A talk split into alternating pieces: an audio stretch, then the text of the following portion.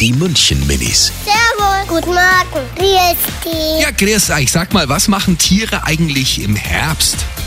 Ja, die kriegen dann schon langsam Winterhaar, dass das nicht so friert oder, also es haben ja nicht alle Tiere Haar, aber sie bereiten schi- sie schon drauf vor, auf die Käten und so. Ein Igel.